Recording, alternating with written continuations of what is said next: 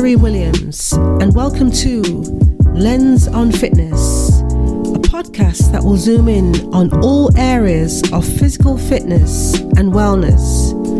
I want to show you how both of these can only be achieved with the right state of mind. And I will do this by bringing to light all kinds of issues and by sharing some of the lessons that I have learned in order to help put you on the path of becoming an individual with a strong body and an even stronger mind.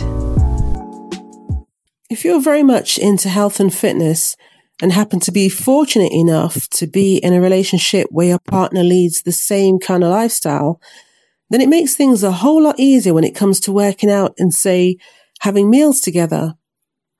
But if your partner hates exercise and has no interest in health and fitness, then how do you deal with all the conflict that can arise?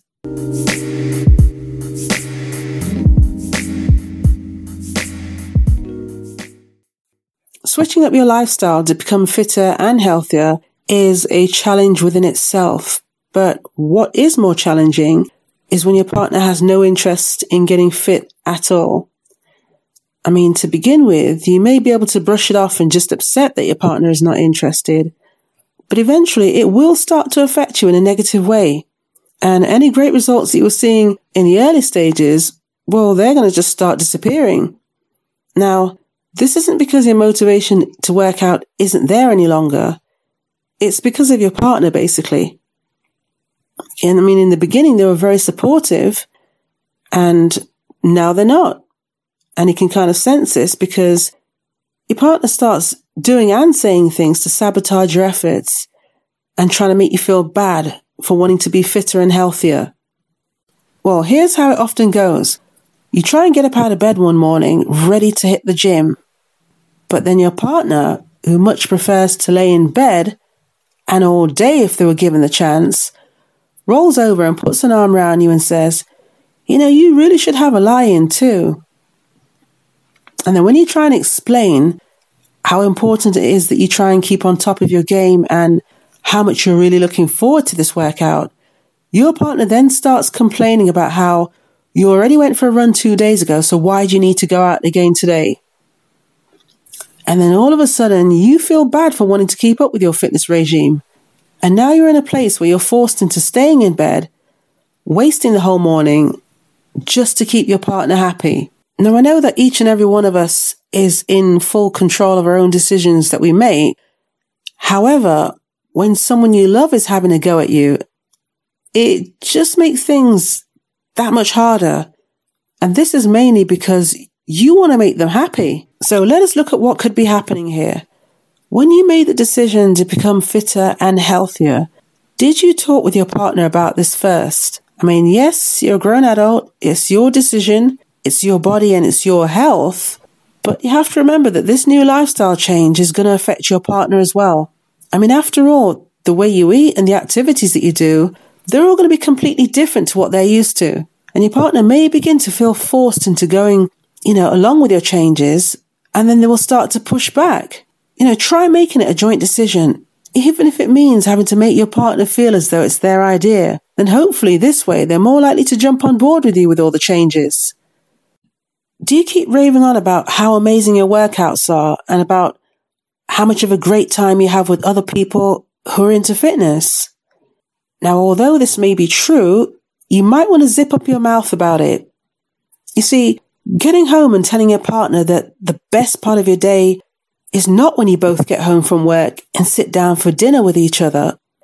And instead it was the, the workout that you did that morning and how amazing Tyrone or Alicia was at pushing you to do more, I hope you see where I'm going with this. This isn't going to make your partner feel good. The biggest fear that your partner may have is that y- you are going to change. You won't love them anymore and they may lose you. And sometimes it doesn't matter how much you try and reassure them that what they're thinking is wrong, they will still see it this way. The truth is, when you start working on yourself it can make others feel bad. And it isn't just with, with health and fitness. This can happen in other areas of your life. You know, you might decide to enroll on a course to better yourself. And there will be one or two people that will tell you that, you know, what are you doing that for? It's a pointless idea. That's not going to work. So how do you get your partner on board? Talk to them. Tell them how you're feeling about yourself and what you want to do about it. And then ask them for their, their help and support. I mean, hopefully by bringing your partner in, you know, on your plans, they'll feel much more involved from the get go and they'll know what to expect. I mean, the worst case scenario is that they still won't want to work out with you and, and start eating healthier, but at least they'll be supportive. And the best case scenario is that your partner just might say something like, you know, I really need to start sorting my health out too. So yeah, let's do this together.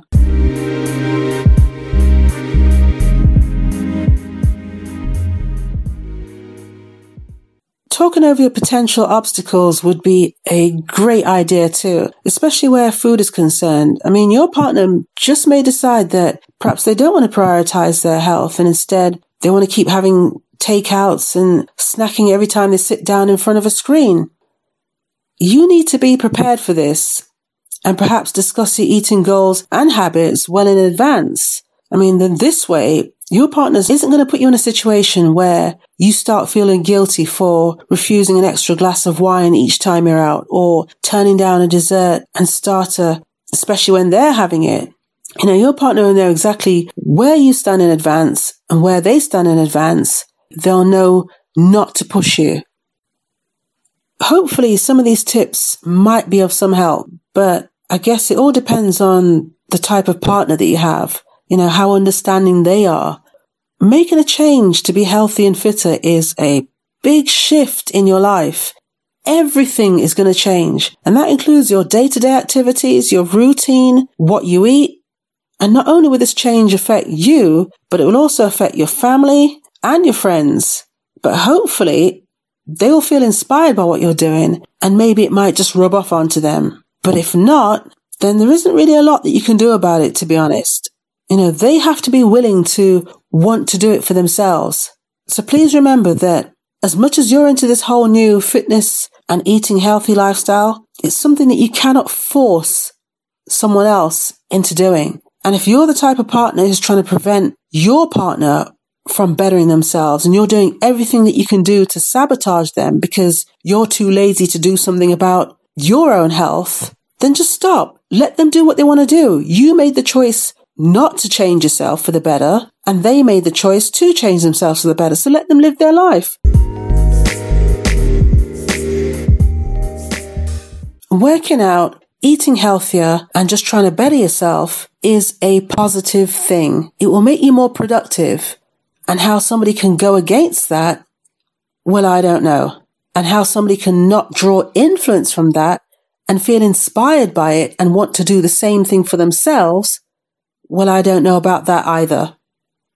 Wow, that really was something. Let's hope we can all learn from this. In fact, share it with everyone that you know who is going through this very issue right now.